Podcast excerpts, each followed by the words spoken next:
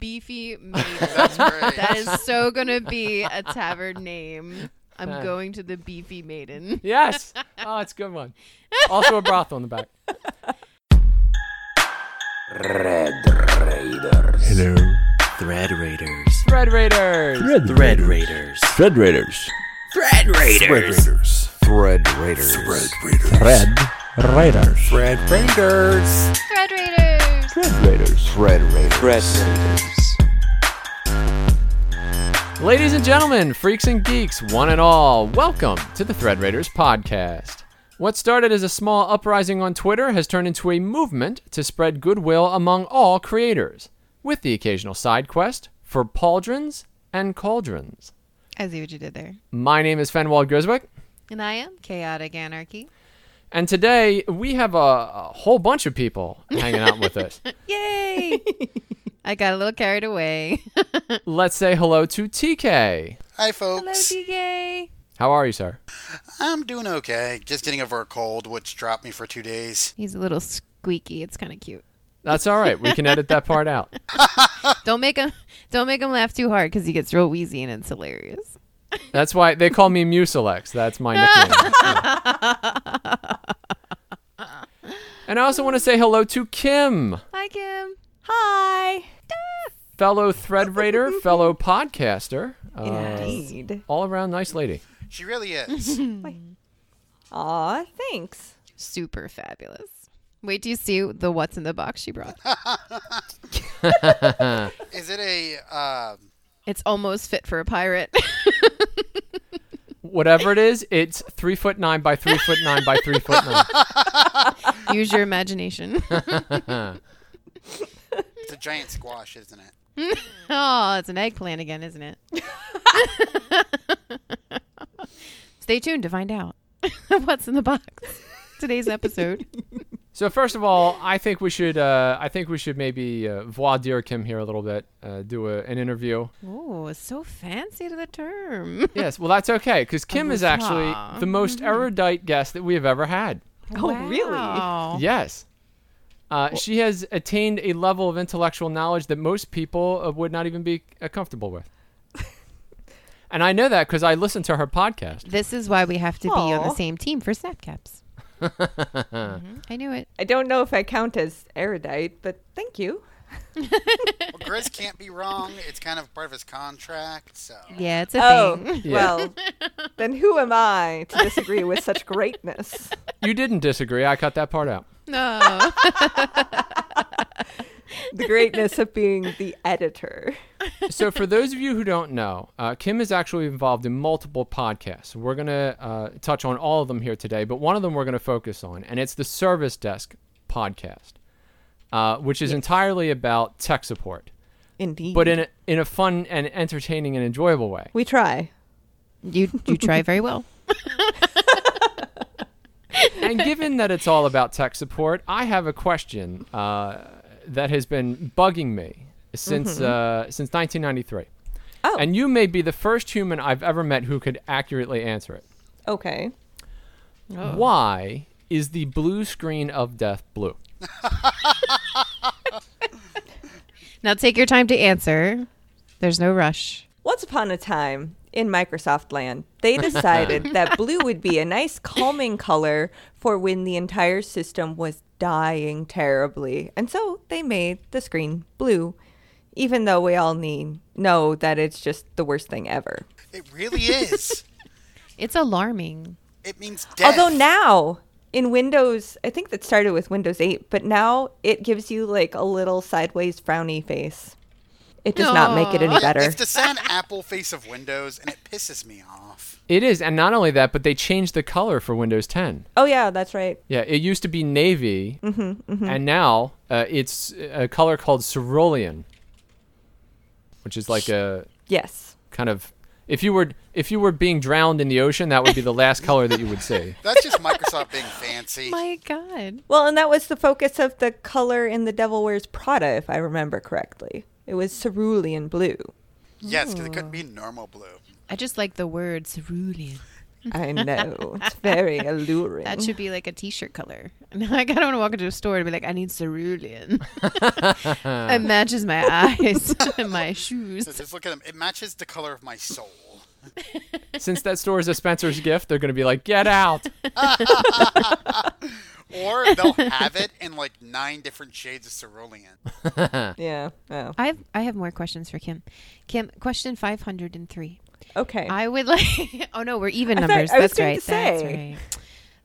Let's skip that one. Yeah. Well, I was really excited about it too. All right, four hundred and eighty-eight. So tell us how this podcast got started. What made you want to create a podcast about the IT life? So I was in a service desk room in which there were two of us that were the actual service desk people. And then for a project that was happening, we had a temp person that was kind of thrown in the corner in our room just to have somewhere to put her. And so then every day she was there, she'd be doing like whatever temp stuff, like organizing files and stuff like that. And every day there'd be somebody that would walk in, or there'd be someone on the phone that would do something, and I would turn to her and I would go, "Okay, when you contact temp, uh, helps help desk, support desk, whatever, make sure that you include, and then I would go off about all the details to include and all of the things that you should talk about and not treat us like trash when you are asking for assistance. and one day I was like, okay, so when your password expires, make sure that A, you write down the new password that the person has given you, and B, and I was going on a tirade about passwords. and she was like, you know what? You should make a podcast out of that because this is hilarious and everybody needs to know how to check, you know, how to change their password, how to make sure they know what their password is, and hopefully not torque off the service desk people that are going to help them with whatever they need. Mm-hmm. And at that point, I was like, that's a good idea. But of course, it took quite a while. And I had took a while to find somebody to do it with me because as erudite as I am, I love it. it's kind of hard to do that by yourself. So, Honestly, I feel that IT jobs are one of the most difficult jobs ever because of the people that you have to work with. I have never met a happy IT person at any job I've ever done. And I try to make it the most pleasurable experience, even though I have no idea what I'm doing. And I uh-huh. try very hard to listen to all the, the directions that I'm given to make it easier for the IT person. But just, I get some questions sometimes at my job, and I don't even work in IT. And I just like, like trying to get people to see things on the screen and get them to do the things I'm asking them to do, and it just it just doesn't happen. I don't know how you do it. Kim, that I just I, I am so grateful Patience for Kim of a saint. when uh, Heavy Metal Jesus was having a computer issue. She was there for us to bounce ideas off of, like just it was amazing. helping. Like, oh, you should try this tool. It's like, oh, also download this tool and this tool. And Kim's like, I never tried that tool. Oh, I use it at work every day. It's a great tool. See, Kim doesn't know when I said moderator, I really meant thread raider help desk. which doesn't know uh-huh. yet. Oh, that's why you're. That's why you're bribing me with dice. I get it. it takes a lot of it off me because that was my job for the longest time. That's really the way CA recruited me, just because I'm a help desk guy. Yeah, the ad said marshmallow eater, but that was a complete, you know. uh, Did you see the picture? I love the I dedication got, this I woman got has. confused when CA put that up last year. I thought it said marshmallow heater. What? What did I put up last year? I think maybe I would have said marshmallow heater. Twitter ate it. That's all that matters. and now you know how we met TK. I'm so funny sometimes. I don't even know. No, Kim has this beautiful photo. And for those who are listening, you should look up her profile now on Twitter. September the of 28th. her testing out for Chubby Bunny for the Extra Life stream, which we're super excited about. so go check it out right now. Look, don't stop listening to the podcast though. Just keep listening and then go look at the photo. If your IT block Twitter, you contact me. I'll yell at them for you. So, Kim, Yes. what is your most hated question you get as an IT desk person? Oh, well, I've switched jobs, so I don't get the most irritating um, password requests that I used to. um, like, I don't mind changing your password once, but when I have to help you multiple times in the same day, I uh, It's number 14 that really just pisses IT people off. One through three are just, oh, that's daily. Then 14, you're like, just listen to me. But otherwise, actually, I'm the weird IT person. Like, the reason most IT people are crabby and don't want to talk to you is that they are IT people. Like, they focus. they focus on computers. They don't want to talk to people. They'd rather go hide in a dungeon somewhere and do their work and have everyone leave them the f alone so that they can get their stuff done. But is it because like of all of the annoying people, or they just want to focus on their job and they're not really customer service type enjoyable people? it's a combination. Uh, And then, of course, you already know what it's like to try to help somebody, even if it's a simple task, to be it's like, okay, yeah. Like pop up blockers, I have to tell people how to take their pop up blockers, and it makes me want to hate myself so, bad. Kim, do you want to come work for my company? Because um, right now I have like two customer service people, my wife and my friend Heather. That's it. Well, And but sounds like she doesn't want to do customer service. No, no, no, no, no. I am the customer service focused one, which is part of the Oh. reason I wanted to do the podcast because I actually enjoy helping people. And like the people that are nice and understand that I'm here to help you. And then even like I consider service desk to be a good chunk of it is actually just like counseling. Hmm. because people call in and they're frustrated, they're upset, something's not working, and they have to call in to the stupid service desk to get help with whatever they need. And so they're already in a bad mood. They have to deal with me uh, not understanding them, which is frustrating regardless of who you are. And then by the time I get to understand what they're talking about, to step them through the usually very mundane, very easy tasks of whatever it takes to fix their thing, um, and making it work, it's really frustrating from the customer side. So I try to be the person who's like, okay, I understand you're having a rough day. What can I do to make your experience with me, with Service Desk, and IT in general? How can I make that better? And so I try to translate whatever technobabble goodness that I need to tell you into real people speak. Hmm. And so I consider myself part translator, part counselor, part actual knowledgeable person who can help you with whatever thing that you have. Well, I appreciate all the work that you do. Definitely.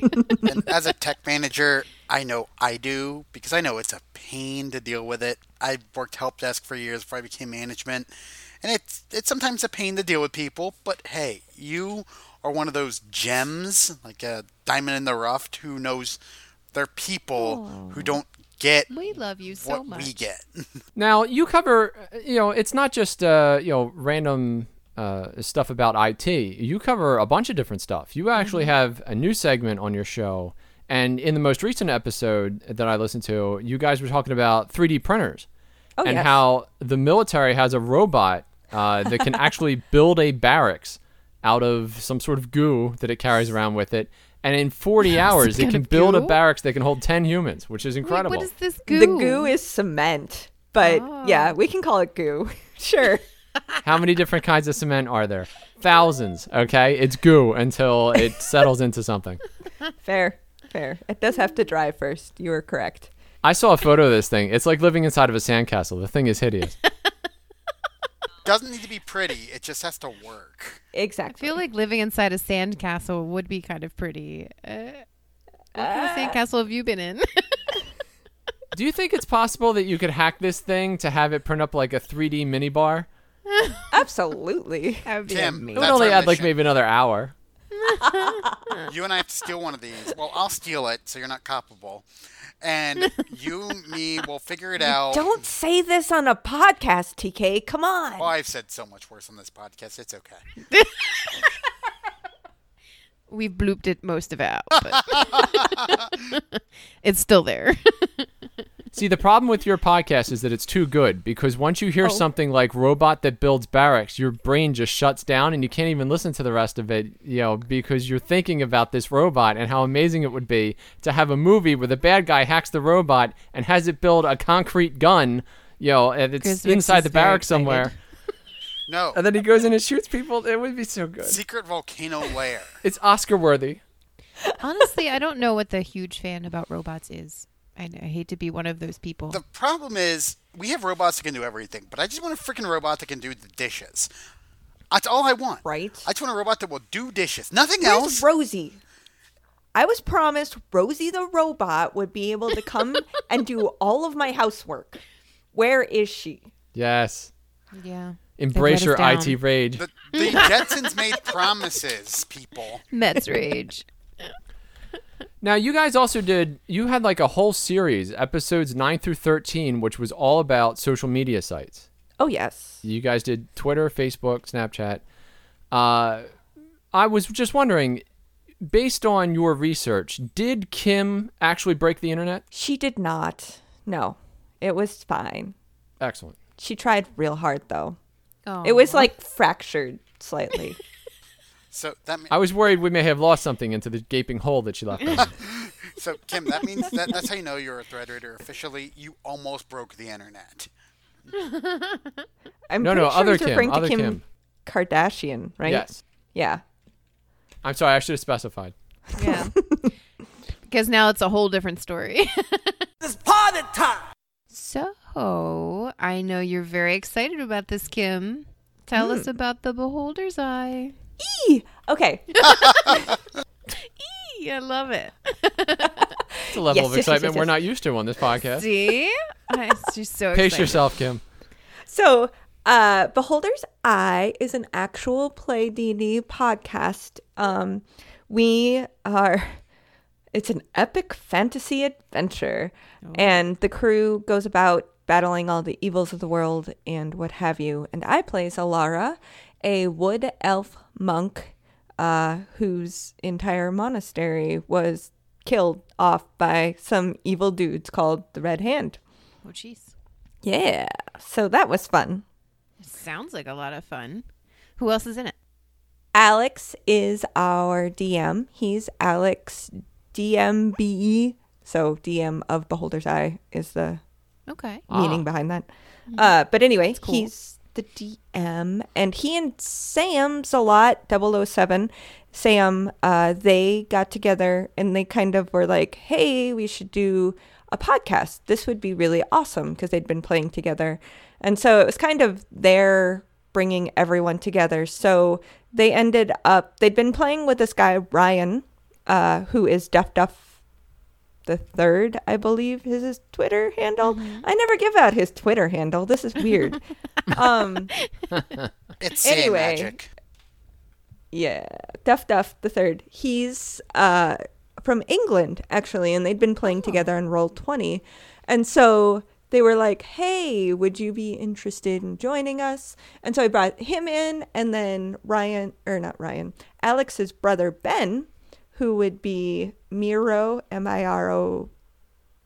Uh oh, 34, 24? I don't know. I'm terrible at this. We'll find him. It what M I R? Is that what you said? Miro 4D2. There we go. Ooh. Four letter D two. Um anyway. So they were all playing together and then I they had like followed me on Twitter or something and I was giving them feedback because I'm the kind of person who if I'm into your stuff, I will talk to you about it. I will tell you mm-hmm. it's bad, it's good, whatever. And so we ended up I ended up chatting with Alex and was like, "Oh, and I'm starting my podcast. I need help with editing and figuring out how all this stuff works together." And so I start, started chatting with him and with Sam, and then one day they saw me being like, "I want to play D&D." And they were like, "Hey, so you want to come play with us?" And I was like, "What? On a podcast? Absolutely!"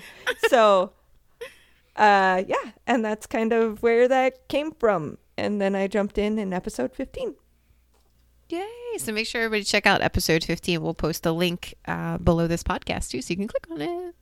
coming up within the next few weeks. I actually got to DM a little side game for them as well. So that'll be October 15th, I think the first. Oh gosh, it comes out on my birthday. That's amazing. Oh, Anyway. awesome. Oh, yay, your birthday's coming up. Yay. Like they planned it that way. I'll make sure to leave your gift on the Thread Raiders IT desk for you. It's a bag of marshmallows. now, are you allowed to tell us? are you allowed to tell us um, what this might be about? Is there a theme to this side game, or is it a surprise? Uh, it's a surprise, but we had a side eye before, um, where Sam stepped in and DM'd for a few episodes, and it kind of sparked a group called the Canaries, Spoiler who alert. are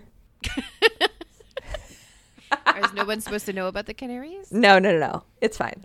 Uh, so the group is called the Canaries, and they go and basically explore areas that are dangerous, like caves or mines or what have you. And so that's kind of where we just random characters can come together and be like, we're the Canary crew for this particular time, and then go do the thing. So Nice. I look forward to seeing it. Well, I guess hearing it. Hearing it with my ear holes, not my eyelids. Big difference. now, do they have like a, a Twitter handle for the Beholder Eye? Yes, Beholder's Eye Pod. And you can see all of this. And Ben does some lovely artwork if you want to go to beholderseyecast.com. And make sure you leave it a five star review on iTunes. Yes. For everything. Thread Raiders included. Yay! so, tell us a little bit more about Mimic Nights. Oh, yeah. So I also stream because when I jump into things, I don't do it in half measures. I just kind of do all the things at once. Um, The so Raider way. Absolutely. Uh, so I jumped into Welcome Party. Uh, RPG is the the Twitch channel, twitch.tv slash welcome party RPG. We have a very open and inclusive group. Uh, and just this last weekend, actually, they did a 36 hour, last weekend or the weekend before? Anyway, 36 hour trans life charity stream in which they raised three two thousand dollars a lot of money i'm not sure the exact amount um, for trans life to help with like suicide lines which is Mm-hmm. huge for me like anybody who can help those who are con- Suffering. Mhm. yeah like not Yeah, that's great. Yeah. Um, oh, wow. That's amazing. anyway. Now, was this was like a 24 hour stream? 36 yeah 36 so nine different one shots That is It was a really lot awesome. of one shots. It Yeah. is. Oh, so much fun though. And this is the one you uh, cosplayed for, right? no that was for You're just everywhere. I'm I trying to am. keep track of it. I need to make like a calendar of Mets. I'll, I'll make you a flow chart um yeah. I love flowcharts. You're my favorite person. I'm Um, excited now. So no, that one was the fifteenth, and that was for uh, non-toxic gaming, which was raising money for Checkpoint.org, Oh. and that was a thousand, fifteen hundred dollars raised for them. Uh, but yeah, that's where I was cosplaying as Grandma Monk, and TK and I got to play. I got really to fun. give it, which everyone gave me crap for during the stream when I just looked at a transmogrified couch like your mother was a futon. I just love your response. whoa, whoa, Johnny, too far. He did it with a finger too, which was great. No. Best insult ever. I loved it. Yeah, I Um, love the makeup job that you did. It looked fantastic. Yeah, that was a lot of fun. Uh, but back to Mimic Nights. Oh yes, I'm sorry. I could go on forever. I go to a tangent about Mets. So Mimic Nights is the second, fourth, and fifth Tuesday, and it started as a one shot of um, Ki- Mimic King's Castle, I think is what it was called. Um, but the castle was all mimics, and Oh, it was yeah, it was amazing. my eyes are so bright right now. Uh, so we went in and we like tried to not kill things, and so that was really fun. We befriended mimics and like got through without doing much damage, and then our DM, everybody at the end was like, "This is amazing. We need to keep going," and so we did, and it turned into this big long campaign, and now we are all like super OP. Like I'm the avatar of poison. Denise is my character. And yeah, so she can cure and poison people all all the day long. It's amazing. And so y- you spend a lot of time like creating the characters for these, right? So with Solara, I wrote a literal seven page backstory Nice. Oh my.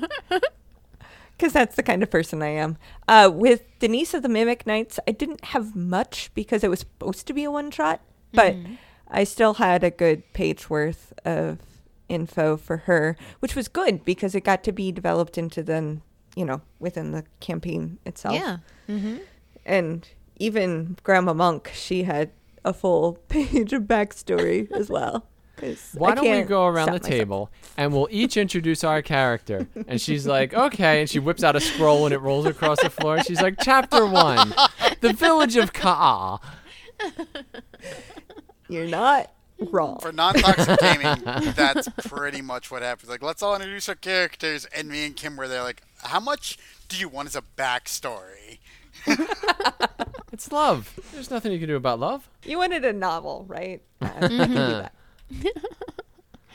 I know for my characters, I do a lot of one shots, but if I reuse them again, I incorporate the last one shot into their backstory for the next one. Ooh, fun. Yeah, because it's like actually happened to them, and then it's it makes it easier while you're playing too to remember what they've been going through with your backstory, which is really neat. Yeah. I only have the one character and I just keep changing the name. A man of many names. That's right. Sometimes a woman of names.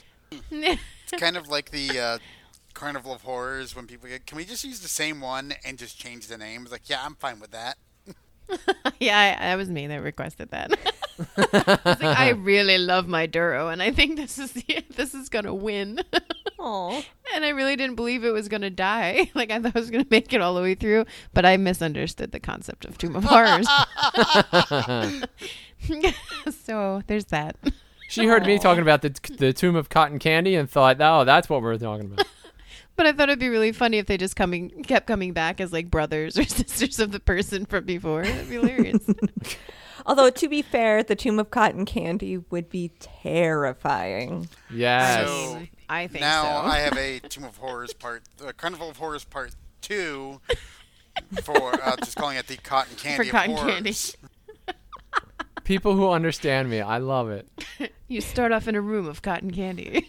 No, Go. Rather than that, it's like you you go. It's an innocent day. You're a normal person. Roll a character. You have five minutes. Kim, I just want to thank you uh, for having dedicated 33 minutes and 17 seconds to trying to explain what the hell Tumblr is. Up to and, and including the part where you brought in a special guest named Elizabeth, who was an expert on such things. And it was really funny because when we started doing social media stuff, Andrew and I were like, Facebook, we can do Facebook, Twitter, no problem. And then we got to anything beyond that, and we were like, um, I don't. Uh, do you know anything about Snapchat? and the answer was no. So oh. And as an additional thank you for coming on this show, uh, I would like to answer your riddle from Jonah. Oh, yes. The, so the riddle from Jonah was if pants. wait. If a pair of pants was single, what would one pant be? So, pants. It comes from the Italian pantaloons. Um, originally, a pantaloon was one leg's worth of fabric.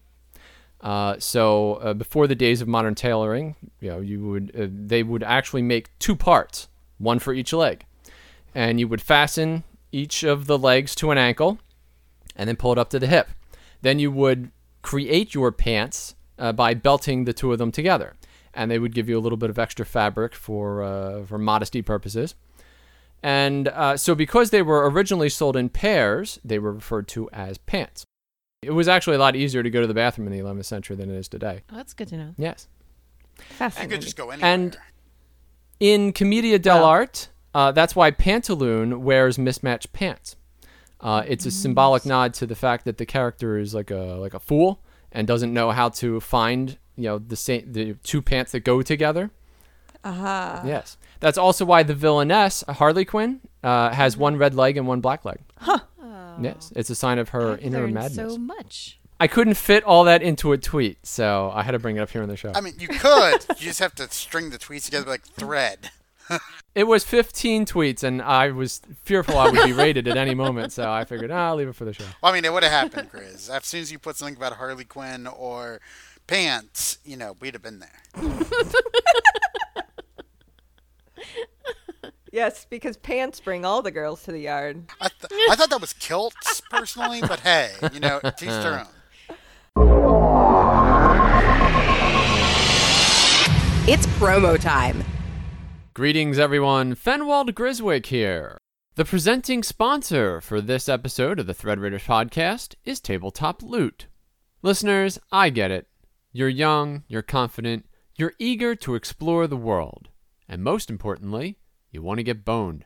That's why we recommend Tabletop Loot, the premier supplier for the Thread Raiders network of bone themed dice. They have Dragon Bone, they have Bleached Bone, they have Wraith Bone. In fact, by simply typing the word bone into their search engine, you will be treated to a fantastic spread of all their skeletal gaming accessories.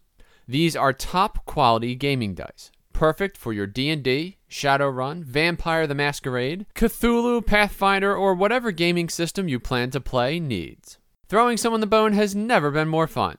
Visit tabletoploot.com today to check out the greatest selection of gaming accessories that has ever been collected into one online store. Tabletop Loot, loot for every table. And now, back to our show. What's next, Grizz? Oops. It's tea time. Is that the new? is, that the new is that the new title? Oops, it's D time. Oops, it's You tea time is sponsored by Tabletop Loot. you have to keep that in there. The oops. Yes. yes. Oops. Uh, tea time is the uh, section of our show where I give you uh, some uh, facts that were printed on the Yes. underside of an unnamed tea brand, and then you have to decide whether they are true, false, or huh. Uh, I will read each of the facts and then wait for your response. Do you understand the huh, Mets? Yes, and I want to answer every single one as huh? How avant garde. No, you have to answer some of the questions because they depend on you for us to win. oh, okay. It's important. Yes. I, I need your Mets thinking cap on. Uh, Because winning is not important, but it is. so, Not to mount the pressure or anything. no pressure. No pressure. All right, Chris. Question numero uno. Snapcap fact numero 20. Broccoli is the only vegetable that is also a flower. Uh, what is cauliflower? So Groot is a vegetable and a flower at the same time. I wouldn't eat Groot though. Groot is broccoli. That's all I'm saying. what? Groot. Groot's a Groot tree. doesn't look like broccoli. what kind of broccoli are you eating? It looks like a tree, therefore it's Groot, and it's horrible and evil to eat it. I- You're I'm eating gonna bark? say false. I'm also going to say false because I believe there may be other forms of vegetables that are also flowers. Is cauliflower? Isn't that a vegetable? Yes. Yeah. So right there, that would be. I'm assuming flower, since it's in the name, it would be false. All right. And the answer is false. Ah! Yay! Yay! 1,000 points for each of us. Broccoli, cauliflower, kale, collards, and cabbage, all of which are vegetables that are also flowers. Fascinating. Yes. Grizz is like That was the. easy one, Grizz. uh, I'm trying to think of the proper word here. The king of random knowledge. I would also like to throw in there uh, artichoke, which is technically I the think I skipped over that completely, everyone TK said, because he's still thinking about the facts. Don't flirt with me, Rook, okay? Artichokes are the undeveloped flowers of the Scolymus thistle. So there you go. Like I said, king go. of random knowledge. Yes. Well, honestly, I forced him to play this game because I, I love. I'm not gonna lie. Like, ninety percent of the time, I listen to you explaining some of these things, and I'm just like, I'm pretty sure he's making this up on the spot. I but he sounds real confident. I've- so Sometimes I wish he was because some of these caps are crap. How dare you, madam? How dare you go after impugn my I reputation? sense a I've challenge. googled a few things after Grizz and I've talked about it like on the show, and it's like, wow. Now I have to go- I have to look more into this because you're like, oh yeah, this is what this article says. What this article says. Like, you spend a lot of time researching this. That's right. Hours, hours go into this show. I'm sorry to impugn your. It's too late. I've already cut you out. base.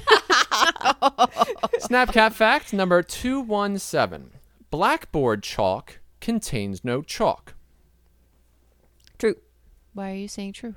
I don't remember why, but I remember hearing this fact before. What is it made out of? Silicate of some sort, I think. I can verify this is a very popular fact.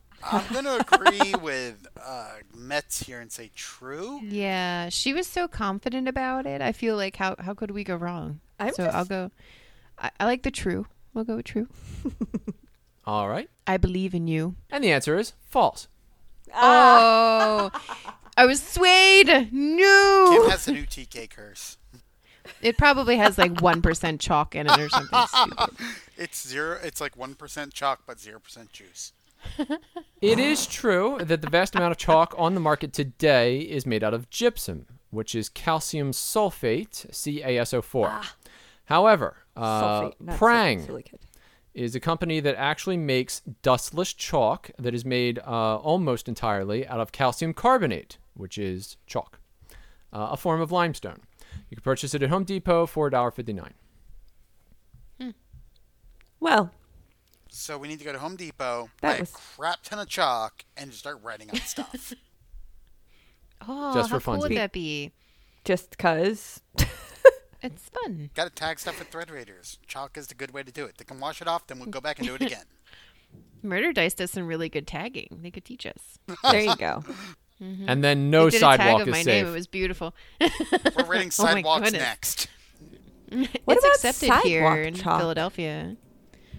Oh, Is sidewalk chalk chalk? Sidewalk chalk chalk? Grizz? Yes. No, sometimes. Moving on. Snapcat what you mean fact number sometimes? You can't run away. Come back, Grizz. To fix a button about to fall off, dab a little clear nail polish over the threads holding it on.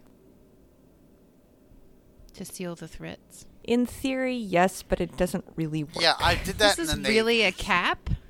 This is in fact a cap. He's just throwing things out there I've now. done that in the Navy. It did not work well. Why I, would you do that in the Navy? Why were you carrying nail polish? I trick to pass inspection. I mean, that's cool. There you go. And uh, let That's me the tell story, and you, you're sticking to it. the uh, push-ups that I had to do afterwards, or the one mile, one by one foot square foot walk, were not worth it. feel like that would not work. Why would any? Huh? Why would anyone do that? Is huh My your button's official falling answer? off. You know what? Let's use nail polish. what? like, why not glue or sew it back on? Why did he say?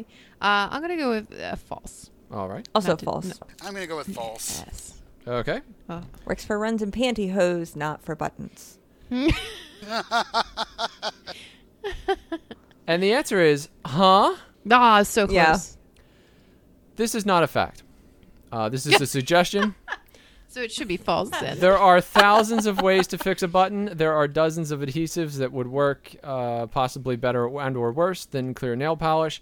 Also, is there such a thing as clear nail polish?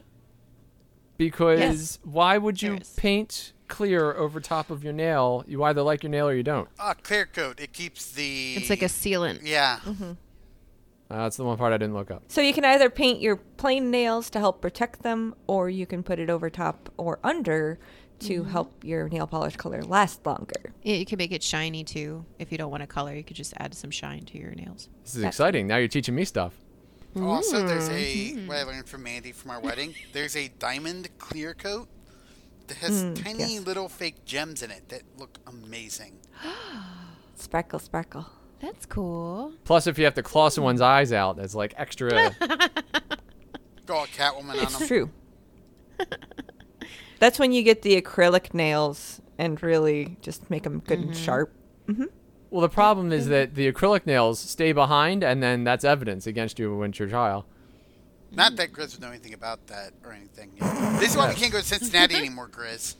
Moving on again. I told you never to mention Cincinnati. How dare you? That was during episode 26. We don't talk about it. Which, by the way, everyone and their mother has messaged me about episode 26, by the way. That's because they refused to listen to episode 20. People, do your homework.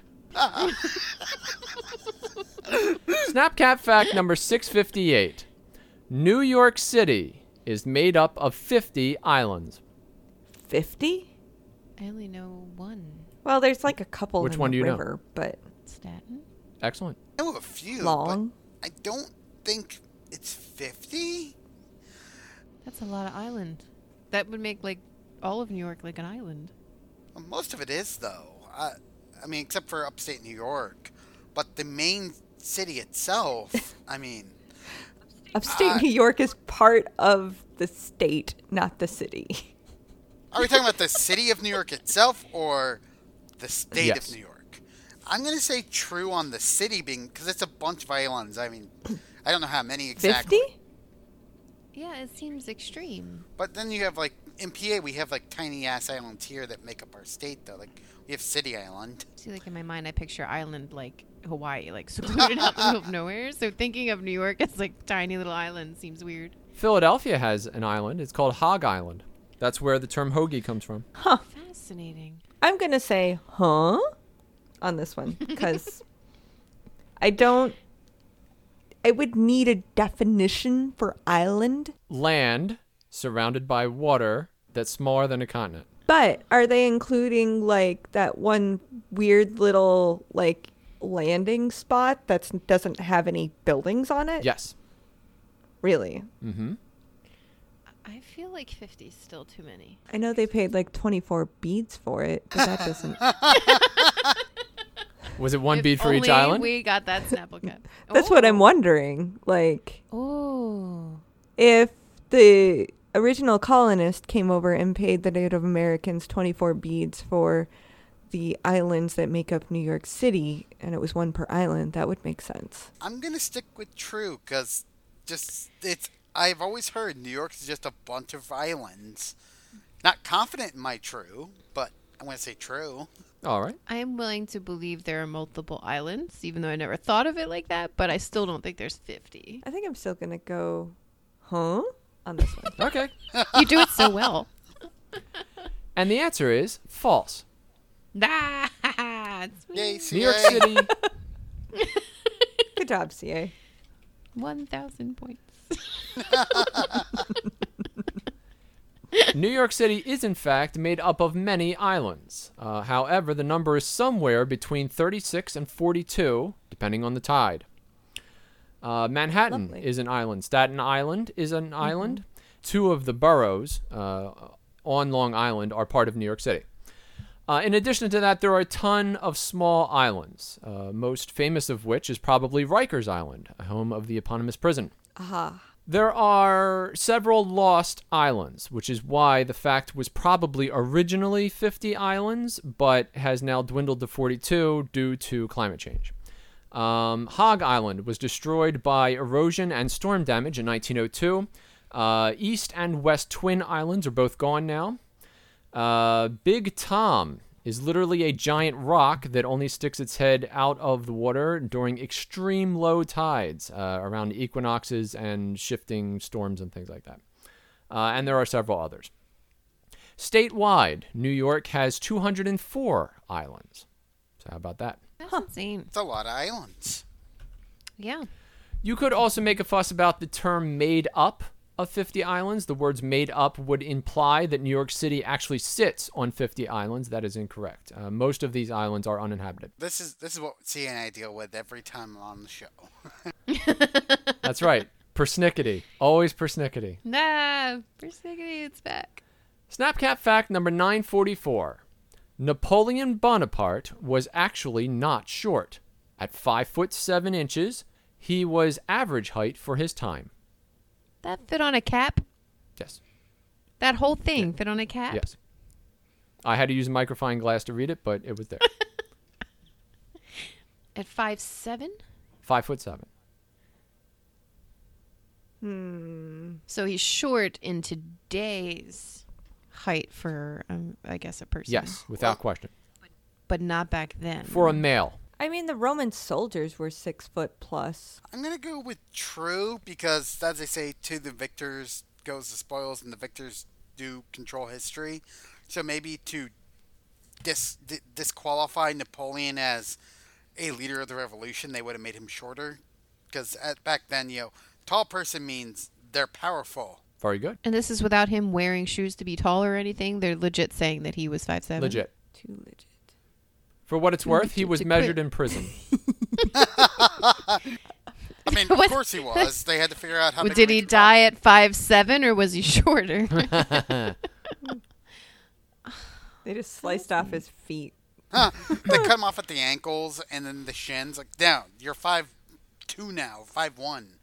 You're four foot. We're cutting off the rest I of you. feel like I feel like five seven's still too high. Like eh, like the story, like when did the story come about that Napoleon was short? Was that back then they were bragging on about it, and then it just followed to today's history lessons, hmm. Maybe. or was it something that came up much later about Napoleon? I, I think mo- most of that probably was our history because our history's been written by the victors for the longest time. I mean, look at the Roman wars. They don't tell you when you're studying the Crusades all the losses, but you hear about the wins. I'm going to say false, just to be against TK. Yeah, I'm gonna go false as well. All right. And the answer is false. Woo! How tall was he? He was, in fact, five foot two. Ah, Here's how we know. Uh, he was uh, sentenced to exile on an island called St. Helena. And the reason why this is important is because St. Helena was owned by the British. When he stepped off of the ship, he was required to give his name and all of his information, including be measured for his height and weight. Uh, he was measured with a British yardstick, and that's where the Ah. misnomer comes in. People believe that he was actually five foot seven because there is a difference between French yardsticks and English yardsticks. When they would have measured him, it would have given the wrong size if they had measured with a French yardstick, except they didn't. So he was in fact five foot two. Um, according to the uh, information that we have from the time, the average height for a male was five foot four. So he was in fact not average height; he was below average. So what you get, Napoleon? It sounds better. Yeah, it sounds much better because there Well, was no way that all the story hype would happen at five seven. And you know, he was referred to by his men as La Petite Caporal. So you know, uh, That's a shame. yeah. Uh, but it was a, it was like a badge of honor. It was a you know lovingly. You know he I- I don't feel the love. Never to his face though. What'd you say about his face? he never said that to his face because you know that's how you get that's how you get shanked. Great. Now I have the, this idea of like a little midget being called La Petite Caporal and being like turning around going, What you call me? And shanking someone. I'm really looking forward to the French history podcast that's coming up. That's our next joint. Yes. Oh, Snapcat fact number 1031. An octopus has three hearts. I thought it was two. I'm gonna go with huh, because I have no idea on an octopus's anatomy other than they're really smart. Because being smart has something to do with the anatomy. Well, huh is is based around the question or the fact rather. You know, you're you're doubting whether the fact is a fact or is written funny or can't be proven. Uh, it can be proven if you autopsy it. I- I'm going to say false. I mean, you can prove an octopus only has a certain number of hearts by autopsying it. That's better. And then I want to find the sicko that autopsies a, an octopus. Like, leave it alone, you bastard. TK's on his soapbox. I didn't realize you were so passionate about octopodes. They're smart, so they're they're awesome things. I've watched a lot of videos on octopus. Octopodes. That's correct. I'll go with true. Okay. Hmm. Because I, I think it's something like two of them, like they have to have at least two to be able to move the way they do. Not that I'm a scientist by any means, and I'm probably butchering it, but I I know there's definitely two at least. Sure, why not? They can be super time lords. Yes. So we're going with true. Yes. Yeah. All right. And the answer is true. Yay! Woo! You get a thousand points, and you get a thousand points. I lose Okay, a thousand Oprah. because I did not know that. Octopodes do, in fact, have three hearts a systemic heart that circulates blood around the body, just like humans and most other animals, and then two branchial hearts, uh, whose sole purpose is to collect oxygen from the two gills. Fascinating. That's Yes. nifty as hell. I find them so fascinating. Fascinating or, I uh, or icky, you know, depending upon. well, a little bit of both, but really, like they're able to fit in like the tiniest of holes, and they can. I watched one climb a rope the other day. That's fascinating. Some kayaker was going across the ocean this week, and a seal grabbed an octopus and then smacked the kayaker with it. it was a hell of a thing. That I saw that. that Yeah. That kayaker had amazing. it coming. Good video. I didn't know that was the thing. I thought you were making a joke. That's a legit No. video. Yeah, no, totally. It's a video. I have to see that. That's great. Like I, I have a friend who worked at the museum, uh, or not the museum, the aquarium in Baltimore. He's like, the octopuses are dicks. Like why? Because they they will they know how to open their ca- their enclosures and get out. Yes. wow. Snapcat fact number 1236. Worrying squirrels is not tolerated in Missouri. What? Worry? Like to worry? Worry. They're they're worry Huh? squirrels? I can't even say it. Worry, worry squirrel. Worrying. Where, where, who do we know who's in Missouri? I think I think uh, Anxious squirrels were abandoned? No. I think uh, Adam's in Missouri. We should get time on the show. Like time. What's this squirrel law you have? I like to use a lifeline to call time. huh. Yeah, I'm gonna go with huh on this one because that doesn't make any sense as a question Like how or can a you fact. like they're banned? You can't can't ban a squirrel. No, no. Uh, it's it's the worrying of a squirrel is not tolerated. So if you You if, can't worry about a squirrel. no if you make the squirrel worried, wor- worrying's a verb.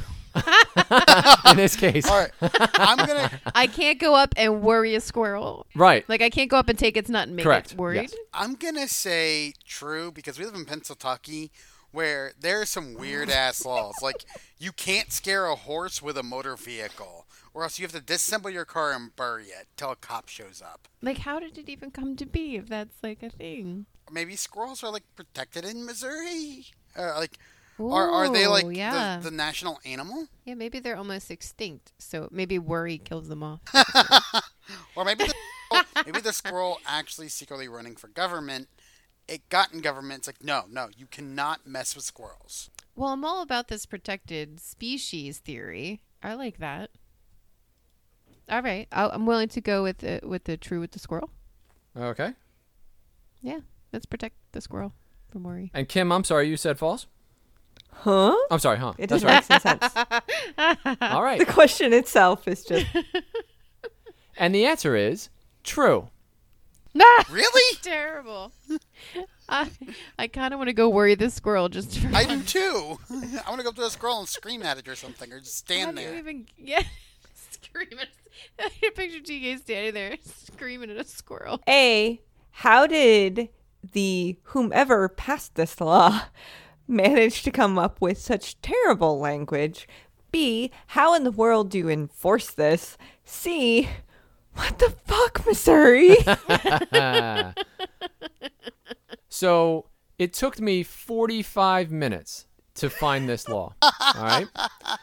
Oh wow. Title 17 of the Missouri Criminal Code is uh, deals with agriculture and animals. Chapter 272, Section 050 uh, includes the following, and I won't read the entire thing to you because that's quite boring. But any person who does not maintain a sufficient fence shall hurt, wound, lame, kill, or destroy, or cause the same to be done by shooting, worrying with dogs, or otherwise any of the animals in this chapter mentioned, such person shall satisfy the owner in double damages with costs. One of the animals mentioned in the chapter is a squirrel. Wait, so you can have a That pet squirrel? is- Misleading at best. And I stand by my huh? All right, so one point for Kim. Yay! I just want to go on record as saying uh, Missouri is not on the cutting edge of technology, and they can burn in hell for what they put me through this week. Missouri, you've made the list. Just so you know. And so the winner, by a score of five to four to two, is CA. CA, you won! Well done. Get on down and party. What's in the box? Ooh, that was a good one. beautiful job, beautiful job, pro right here in the making. Now it's time for What's in the Box, the part of the podcast where I read a really long story and hope that everybody's still awake at the end. My eyelids are taped open. Well, then here we go. While you've only been incarcerated for 24 hours, they have been a productive 24 hours. You've managed to break off one of the tines from a fork they gave you for breakfast. You also manufactured five yards of thick thread from the down in your torn mattress. And using a particularly rubbery leaf of lettuce, you have collected three ounces of your own spittle. Ew.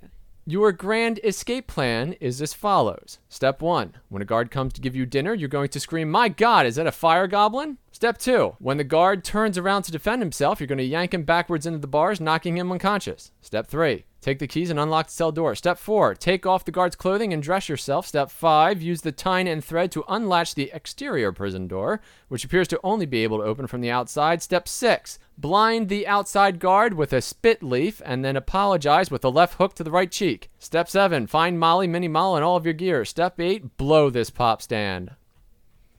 This is the same plan you used when you were imprisoned by the pirates of All Ren, and it worked. This is the same plan you used when you were imprisoned by the pirates of Upper Igswitch, and it worked. This is the same plan you used when you were imprisoned by the pirates, and then it suddenly occurs to you that you've been captured by many pirates on many occasions. While you're contemplating this, you hear a jingle at the door. Shh, the guard is coming. You get into posture you will henceforth refer to as poor person waiting for a bus. the guard appears in the corridor outside of your cell. He is an unexpectedly tiny man with one leg in full plate armor. He wobbles up to your cell with a dish full of hellish looking food and a very familiar dismembered fork. You're a little small, you lament to the guard. Is there somebody taller available? He reaches through the cell door and dumps your food onto the floor. Nah, just me. My god, is that a fire griffin? The guard doesn't even flinch. Do you think I'm that stupid? Thinking quickly, you snap your heels together and stand at full attention. Your Highness! The guard wheels around. Your Highness! Just as it dawns on him that maybe he is that stupid, you yank him backward into the bars. Except he's not knocked unconscious because he has a metal head guard. So the two of you struggle for 30 seconds while you choke him into dreamland. Ten minutes later, you find yourself crammed into a set of pirate armor so small that it's cutting off circulation to several major important parts of your body. With each step, the stretched leather of your pants creeps down your legs, slowing your escape. Oh, you get to the outer door, but your left arm is now asleep from the pinching of the guard's tiny cuirass. Desperate, you pound on the door with your right fist. Who is it? Open up, it's me. The door isn't even a centimeter open when you plow through it, knocking the investigated guard onto the ground unconscious. You rush to the left to escape, but smack straight into a second unforeseen guard. The unimpeded impact shatters the rubbery leaf in your pocket, squirting both of you in the face with a grotesque spray of spittle. You both flail wildly at one another, so much so that the guard loses his balance and falls over the railing into a stairway leading down into the basement. Blinded by spittle and losing consciousness from lack of oxygen brought about by a poorly tailored bever, you stumble across the ground, half running, accidentally adding courtyard dust into the mix. A third guard runs from the far side of the compound and swings a spiked mace at your head, but due to your sudden blindness, you faceplant onto the ground. Never expecting your head not to be where it was, the third guard knocks herself unconscious with a follow throw. Her body lands on top of your own, and for two minutes you struggle to extricate yourself from the underside of this beefy maiden. Beefy maiden. That's that is so gonna be a tavern name. I'm Uh. going to the Beefy Maiden. Yes! Oh, it's a good one. Also a brothel in the back. the footsteps of approaching guards echo from the walls. Your stolen pants now insist upon remaining knee height for the remainder of the process as you skip and hop towards a set of stairs on the far side of the courtyard. Just as you reach the top of the stairs, the metal face guard shuts and you are plunged into darkness. You answer shouts of halt with an extended middle finger, then step off into nothing as the stairwell you desperately sought turns out to be an observation deck. By some miracle, you survive the fall due to an unusual amount of wartime debris at the bottom of the fortress you just fell out of. The guards look down at you from above, alternating warnings of obedience and epithets about your mother. You hurl aside bits of your now worthless disguise and walk up to a stack of shipping containers. Then you stop and stand quietly, leaning against the boxes as the realization slowly washes over you. It's an island. Given that your choices are either to go back to prison or hope for the best and dive off of the cliff, you take a minute to weigh your options. But the minute becomes a second when the first of many crossbow bolts jams itself into the wood of the crate you're leaning on, right between your middle and ring fingers. You look up to see three archers readying to fire. Thinking quickly, you grab the lid of a shipping crate and hoist it above your head. Volley after volley of arrows rain down upon you, slowly chipping away at your impromptu shield. You resolve to take your chances with the sea. But as always, you just can't help yourself. The shipping containers you're leaning on seem wildly out of place. Each container is a perfect cube, measuring 4 foot by 4 foot.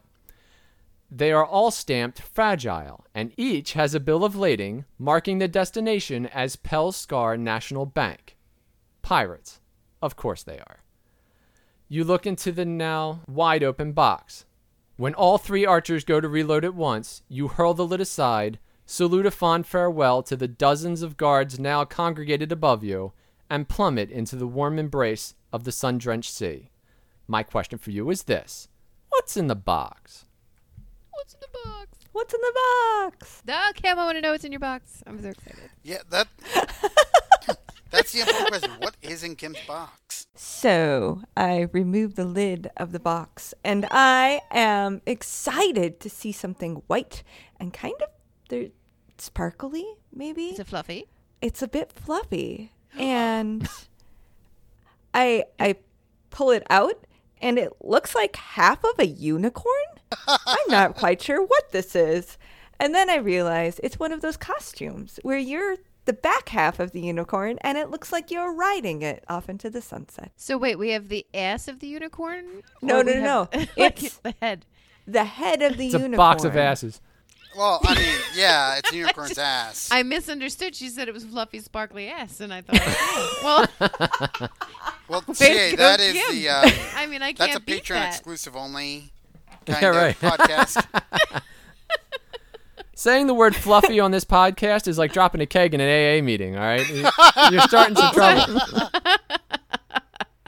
So wait, I could be a unicorn basically it's when one I of put those on- costumes where it looks like you are riding on the unicorn, but really it's your legs that are the back legs of the unicorn. Oh my goodness! Do, when Or, I wear like, it, is the- it magical? Like, do people think I'm really on a unicorn? Yes, they do. So not a two-man is costume where you have to make the decision no, of no, which no. end you want to be.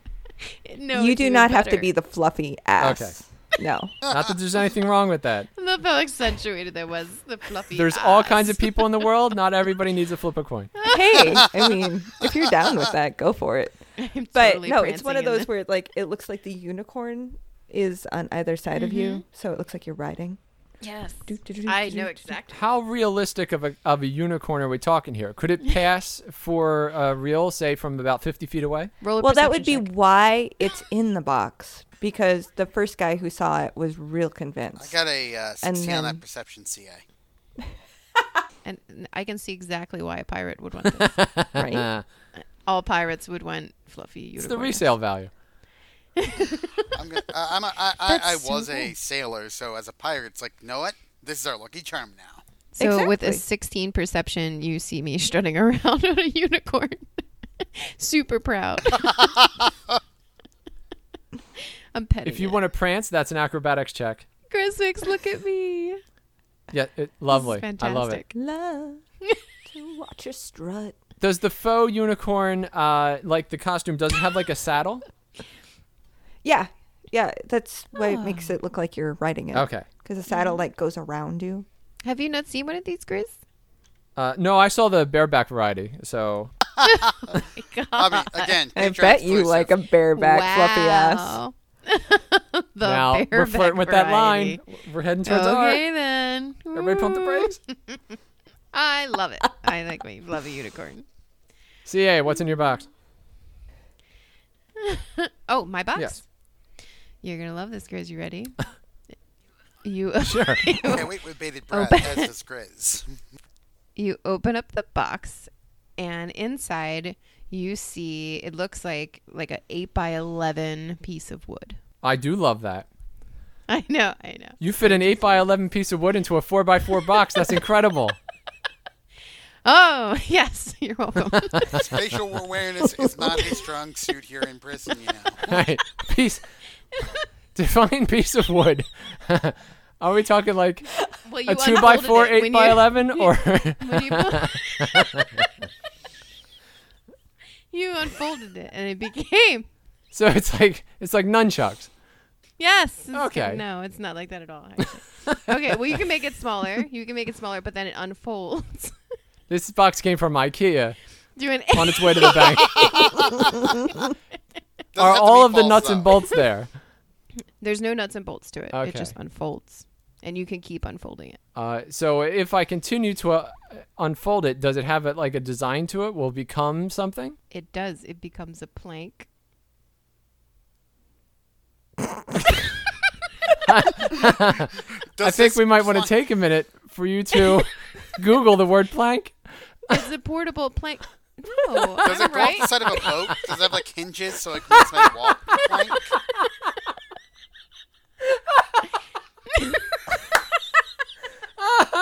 Oh no, a porta porta plank. Yeah, all right.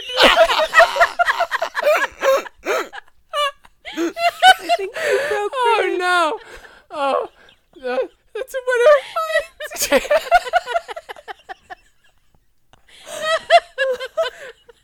TK, I'm sorry, you're not gonna win. That's just how it is, buddy. No, that, that's too good. I, I feel real bad about this. we brought you here, and I'm sure you worked all week on your thing, but it's not to work. the pirate stole the plate. the other pirates. and it's a uh. foldable plank. Holy CA, that's too good. Oh my god. Oh, so tk if you were to take the plank to she's, answer your question going. There's more. if you Oh. oh my god. if you took if you took your plank and you balanced it like on the edge of a bar, it would stay there. All right. A gravity defying 8 by 11 plank. The porta plank that is well, gravity you can make it longer. It keeps unfolding, but yes.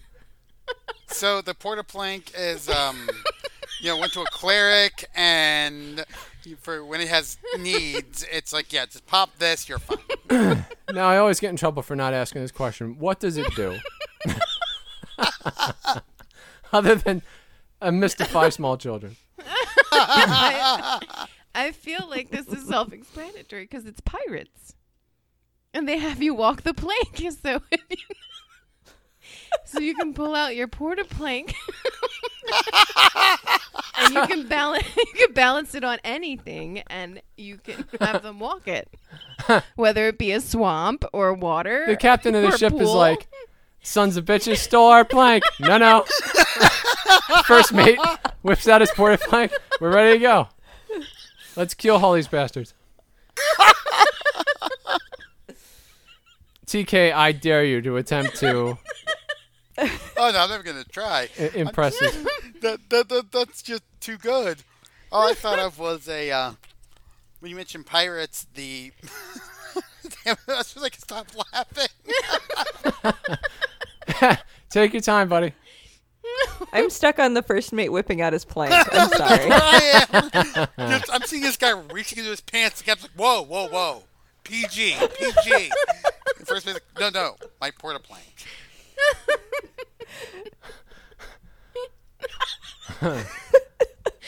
Chris's breathing is just making it worse. I keep laughing. Oh no. And inside, I see what what what, you, what I see is it looks like a tube.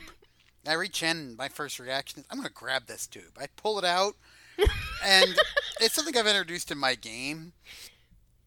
It's an Yeah. amazing item that my one player loved till you know. Unfortunately, he died a horrible, horrible death by pissing off a god. Oh no. Things you you don't do. do. I love how all of your items in a box somehow involve a game where they really pissed off somebody and died. My players are really good at that. Noted. it fits on your arm kind of, but it's really big like a cannon. And on the side of Whoa. it, it's written "No returns," and below it's like product of the Death, Liches, and Beyond store. Ooh. Oh. I have a coupon for there. Very cool. And I know where this is from. this item, it, it's kind of unique because it fires whatever you put into it. Whatever I put into it, like a plank. Yes, it will fire. They will fire the porta plank. Or a fluffy ass unicorn. Yeah. Don't put me in there. How- this is-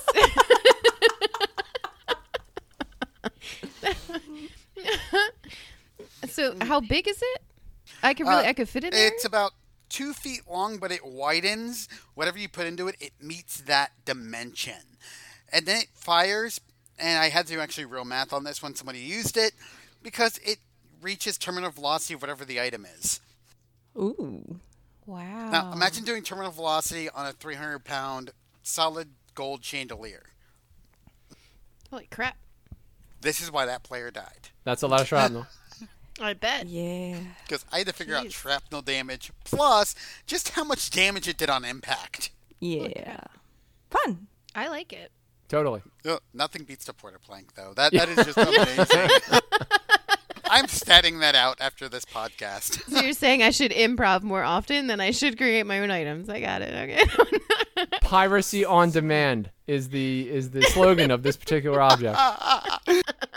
I mean, CA Mets. Uh, Kim introduced like arrows that fire glitter. They're in my world now, and they fire glitter Yay!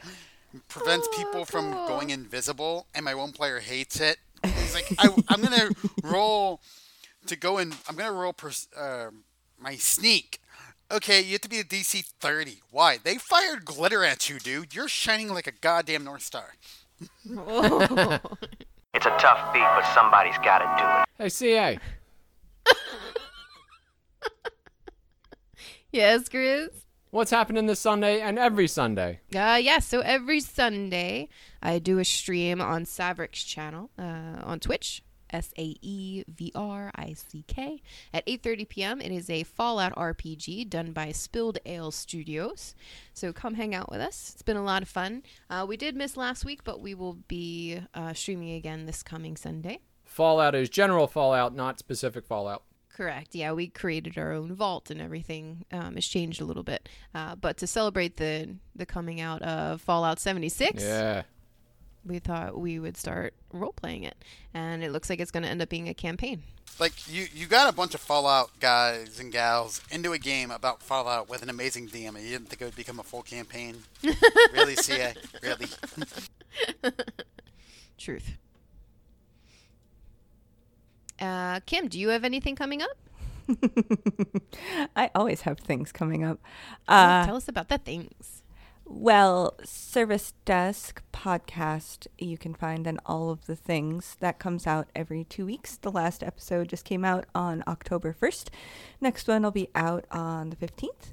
Then uh, Beholder's Eye, which you can find at beholderseyecast.com, is out every Monday. And then Mimic, Mimic Nights is the second, fourth, and fifth Tuesdays over on Welcome Party RPG. And I, what else am I doing? this, and then, oh wait, whenever this comes out, and Which comes out tonight. oh, um, and then I've got the uh, oh, Thread Raiders, the the big long extra life marathon, Yeah. November 2nd to the 4th. Something on the second. I haven't written it yet, but it'll be epic. yes, Kim will be DMing a game on November 2nd in the evening. So come hang out with her. And there's going to be other streams as well. Uh, TK is also going to be doing something as well. What's your um? It's TPK. What is it? T. Yeah, right. TPK Theater. TPK Theater, which I'll be rolling a 1d6 to find out just what my players go through. Because there's like 19 of them written, and it's like, uh, I don't want to kill them all in like the first two minutes, so I'll I'll roll a d6, and whichever one rolls on it, that's what they get to play. Every time a six is rolled, somebody dies, and then that person's cousin comes in and plays the rest of the game. I will be DMing a game with uh, Daquin Gaming on Friday night as well. We're doing dueling DMs, which is something new that I came up with, where every 15 minutes the DM switches over. Um, Daquin is going to be doing a horrific Lovecraft type of DM style, and then the next 15 minutes would be something completely different, to- polar opposite, where it's like super cutesy and full of life, Wonderland kind of theme. Uh, so it'll be interesting to see how the players do going through. Um, it's going to be very challenging for sure. And you can also make donations that will change the game while we are playing. So you could switch it over to one side or the other, or you can change the die rolls, things like that. So it'll be a good time. And then there's a tabletop loot uh, stream on Sunday. Um, which we're going to be doing. We're doing a lot of tabletop loot giveaways for them as well. And of course, this is all based around the Extra Life fundraiser, which you can help us raise money for by going to extra-life.org. And you can type Thread Raiders into the uh, search box in order to pull up our page, or of course, donate to anyone who's going to be there. And actually, uh, I think Kim, don't you have a page over there as well? I sure do. Yes. Yay! So you can donate to either of us or anybody else because it all goes to the same place to help out kids uh, through uh, children's hospitals. Exactly. hmm And Dungeons and Dragons 2 is up there. You can also volunteer to be on their page to help raise money too. I found that out today. Ooh, that's cool. Nifty. Yeah, it's really cool. And then TK and I, we have PAX Unplugged, November 30th to December 2nd, where we will drink lots of Dr. What, no, Mr. Dr. Pibb. Pibb. That's not a thing. oh my God. I've been drinking Dr. Pepper in the meantime for my Pibb withdrawals. Ah. We're going to be drinking a lot of Pibb together in kilts. and um, This event is also known as the Last Days of Philadelphia. it's going to be the longest hugging session ever because I don't plan to let TK go at any point in time. So it'll be a good time. And also, um, crap, what's his name? Shimmer. Shimmer Wendell Ah, he's going to be there too. Yes. at GM Lay on the Twitters, an awesome dude. yes. This is the Oh. cupcake guy, right? No, he paints minis. Actually, Oh. incredible job. Uh, he- I I'm know actually going to send him my Harley Quinns from Warhammer. He's going to paint them for me, so I'm excited. Such a great guy. If you're not following him, you should totally follow him. Uh, he will be at PAX Unplugged and also Gen Con. Also, follow his uh, podcast, Mage Podcast. It's an amazing thing. It's much like the. It's like a D- a D&D chatty podcast. Really good podcast. Really great folks on there. Yeah, and we're going to be interviewing him also uh, on the podcast uh, two weeks from now. Awesome. Yes. And then finally, uh, January 3rd through 6th is MagFest. And we all know that I love MagFest so much. Everyone should go. It's an amazing time. 24 hours of gaming straight from Thursday to Sunday. Amazing area. Um, if you need any tips on where to stay or where to park, I know it gets super complicated, but it's totally worth it. You can always reach out to me on Twitter and I can help you through it. I got a few friends who are going down there who I told them you have to find CA. And they had no fucking idea what I was talking about. I was like, look, just watch our streams. You'll find CA. And then I need you to find her. Because one of them, the seven foot tall guy who wears a great kilt to MagFest every year, he's also one of their IT guys. He runs the IT department. It's like, find her, tell her I said hello. It's like, you don't think I might get maced being a seven foot tall guy walking up to a girl a lot shorter than me? And I know we're all really excited to hear about this next part where I know we talked about Gritty the mascot. How terrifying Gritty is. I will be cosplaying as Gritty. I already bought the eyes. Oh, why? Why, CA? Why are you tormenting me? because it, my work is just so excited about it and they requested that I cosplay as Gritty and I got to do it. I got to do it. So I might wear it to PAX Unplugged. You can't say it's no. Billy. Did No, I feel like I have to like and I got different eyes too so that they velcro on so they're not as scary sometimes, but then if you want the real effect I can I can switch them out. CA's doing that because she won't get arrested when we're at PAX, yeah. but I that's will, what I'm being the really kilted concerned guy. about. hmm Followed I feel like going to PAX Unplugged wearing this gritty outfit with the real eyes. I'm gonna go to jail. Like that's how I feel. See, They're I not would gonna go let to me jail, in. and people would ask you, "Did he make you do this?" But if I switch them to like happy eyes until I get in through security, then I can put the real ones on for the photo. so stay tuned. I'll let you know how it goes, and I'll, maybe I'll make some videos so you guys can see me make him. no. Look, Dak keeps asking if we will stream it. It's like, uh, I don't have a battery pack that big. Yes, and Acquisitions Incorporated will also be at PAX Unplugged, so I'm very excited about that. But yeah, that's all I got. Well, dear listeners, thank you so much for listening to our podcast. We hope you enjoyed it. Uh, we also want to thank TK for being here today, TK. as well as Kim. Kim, Woo! thank you for being on our show. Thank you for having me. You did a This has fine interview, and I want to thank you both for fixing our computers while you were here. That was really very helpful. Very helpful. Yeah, and next time, don't actually put your password on the sticky note on your monitor, please. If you enjoyed our show, be sure to tell your friends. Uh, if you could give us a tweet, we would appreciate that as well. Uh, we also want to thank our sponsor, Tabletop Loot. Uh, if you use the code ThreadRaiders, you will receive a discount on your order. And as always, you can find out more about us on threadraiders.com, including links to all of our social media properties, including Twitter, Instagram, etc., etc.